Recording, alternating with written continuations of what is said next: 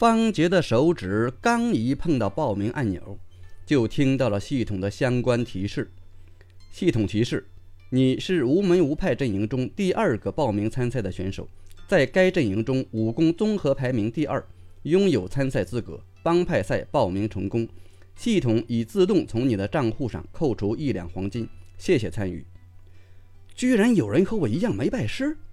方杰先是一愣，接着一种喜悦涌上心头，心想：只要能参赛，管他到底怎么回事呢？本以为只有他一个人参加帮派赛，没想到还能多出一个伴儿来，这也算是意外的收获了。至于排名，方杰直接就忽略了，反正就两个人，排名第二位还不就是倒数第一位？可话又说回来，其实综合排名也未必能代表一个人的真正实力。游戏里的武功综合等级计算方式是所有武功技能等级相加，再除以十，所以武功技能学的越多，技能等级越高，排名越靠前。但是由于武功技能过了二百级以后就升得非常慢，有些玩家为了图个虚名。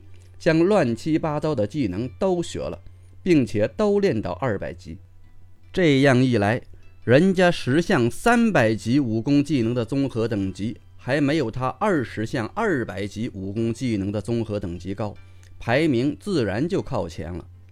当然，如果让两人对打的话，显然看的还是单项技能等级和游戏操作技巧。见离开赛还有几个小时时间。闲来无事的方杰干脆浏览起了比赛的相关细节。先是看了看另外那个参赛选手的基本信息，那人的名字叫太阳，感觉像是在骂人。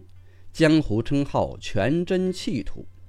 看到这里，方杰这才了然，原来那人不知道什么原因，居然脱离了师门，成为了一个弃徒，难怪能加入无门无派阵营。游戏中，玩家可以主动申请脱离师门。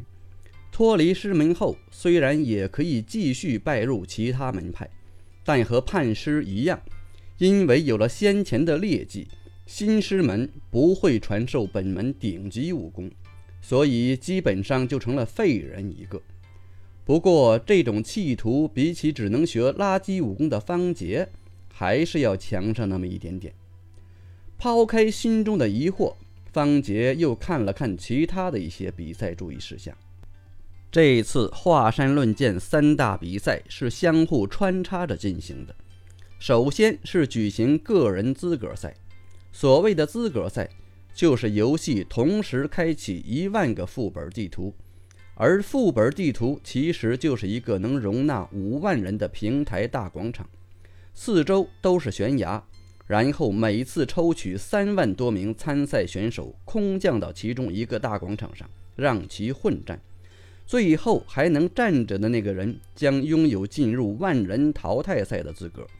所谓“胜者为王”，就是这个意思。之所以在淘汰赛之前要来一场资格赛，是因为游戏里三亿多玩家几乎都报了名，所以为了节省时间。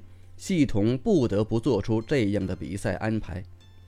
个人资格赛之后就是团体资格赛，和个人资格赛一样，同样也是扔到副本广场上让其混战。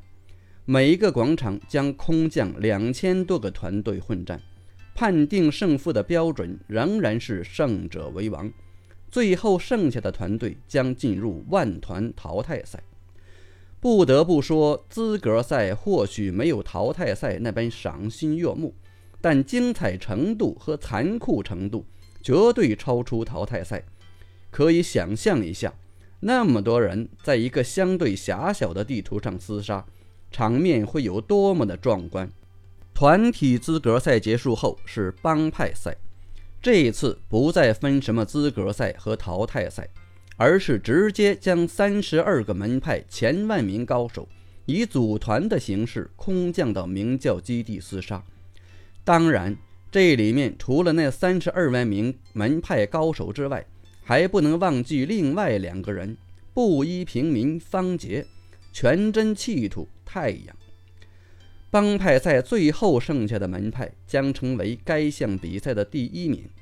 除了参赛的每人奖励一百两黄金和十万点经验潜能以外，该派所有玩家还能享受一年的九折购物优惠政策。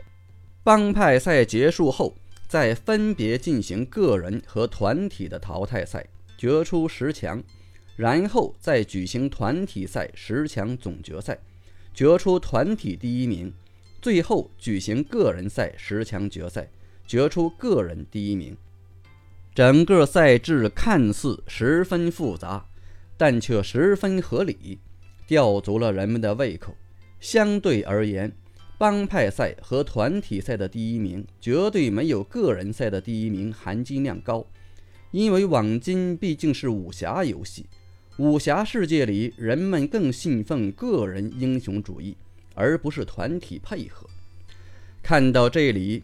方杰的心情却显得有些波澜不惊，毕竟对他这个武学废材来说，什么淘汰赛、十强决赛完全是毫无意义。他现在的要求很简单，能在外面多待一会儿是一会儿，能坚持多久就坚持多久。当然，这并不是说方杰已经自暴自弃了，恰恰相反，这只是因为方杰老是败在耶律齐手下后。心态已经变得平和了许多，有了自知之明。方杰不是一无所知的傻子，也不是头脑简单的笨蛋。他知道自己之所以现在混得这么差，其根本原因是他将游戏目标定在了终极武功上。他相信总有苦尽甘来的那一天，总有傲视天下的那一天。更何况他现在未必就比一般人差。如果上面那些比赛规则只是稍微引起了方杰的一些兴趣，那么有关比赛的奖励规则则让方杰的心扑通扑通直跳。那些个什么个人赛第一名奖励一百万经验潜能、十万两黄金的就不说了，反正方杰知道自己肯定没戏。真正引起他注意的一条奖励规则是。无论是在个人赛、团体赛还是帮派赛中，每杀死一人，获得一百点潜能。潜能的重要性就不多说了。虽然方杰能够通过做新手任务来快速提升基本武功技能，但是特殊武功就没办法了，必须耗费潜能学习。而新手任务的潜能奖励实在是太少太慢了。尽管他现在只学了一样特殊武功——郭氏心法，可赚来的潜能仍然无法满足修炼的需要。所以，华山论剑中的这条奖励规则对方杰来说实在太重要了。就算不为了沾点人气，只为了赚钱能，都能将他的积极性充分的调动起来。所以，看到这条规则后，方杰决定，这次无论如何。也要尽量走得更远一点，无论如何也要多赚点钱能再回来。就在方杰浏览这些信息的同时，时间也在飞快地流逝着。不知不觉，离华山论剑活动开启时间已经越来越临近。计时器上倒数到整整一小时的时候，系统发出了震耳欲聋的全服公告。目前离华山论剑活动开启还剩一个小时时间，请各位玩家抓紧时间做好一切参赛准备工作。此公告每十分钟发布一次。准备工作有什么好准备的？听到这则公告后，方杰苦笑了一声，心想自己还真没什么好准备的。其他玩家都能买到质量上好、攻击力较强的武器。可他现在连郭府都出不去，唯一能准备的就是多带点柴刀，或是扫帚，要么就是粪瓢。看到方杰那副表情后，一旁的耶律齐忍不住提醒道：“你也不必为武器烦恼。其实，在下觉得柴刀就很不错，至少比我手中的玉竹棒强。”方杰以为耶律齐是故意挖苦他，不由得冷笑道：“哼。”好啊，你喜欢柴刀，那我和你换。你把玉竹棒给我用用，免得到时候我使用棒法只能用锄头。玉竹棒乃是丐帮帮主信物，岂能随意借人？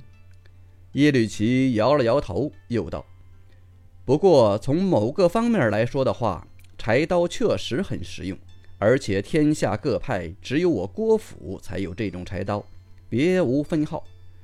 哦，有什么特别的？”方杰无所谓的笑了笑。反正离开赛还有一段时间，聊聊天也不错。那简直太特别了！耶律齐赞叹了一句后，解释道：“天下武器都是有持久度的，除此之外，还有一项坚硬度的隐藏属性。坚硬度不同的两种武器对砍的话，所消耗的持久度是不一样的。一旦持久度消耗为零，武器就会断裂，并且无法修复。”而郭府里的柴刀，由于是新手任务工具，为了方便新手任务，所以柴刀的坚硬度是一百点，持久度是一千点，都已经达到了最高值。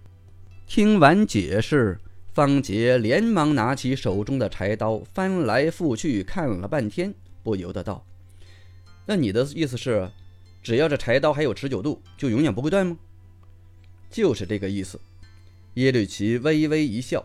一边爱惜地抚摸着手中的玉竹棒，一边缓缓说道：“虽然玉竹棒的坚硬度也是一百点，但持久度却只有二百点。和柴刀对砍的话，最先断裂的肯定是玉竹棒，而且玉竹棒十分稀有，柴刀却可以无限免费领取，怎么算都是用柴刀划算啊！不光如此，其他新手任务工具也是一样的。你就算了吧。”我可没有阿 Q 精神，玉镯棒的攻击力五百点，柴刀攻击力才一点。方杰白了耶律齐一眼后转身离开。虽然方杰后面的话没有继续说下去，但意思谁都听得出来。人家一棒子就能打得你头破血流，可你却要砍对方上百刀才能达到同样的效果，光有持久度屁用。来到工具房。没等武修文说话，方杰便已抢先说道：“柴刀二百柄，扫帚二百把，粪瓢一百个，锄头一百个，还有那个什么……对了，锯子五十个。啊，差不多了，就这些，快点拿来啊，我还赶时间。”武修文本想问上两句，不过一想到方杰就这德行，想想也就算了，直接道。都在后面的仓库里，你要多少就拿多少，最好直接搬空了，免得以后再来找我。方杰当然知道武修文这话是气话，他都不知道领了几万个工具了，从来就没见仓库空过。既然武修文这么配合，他也懒得跟对方废话，直接钻进了后面的仓库。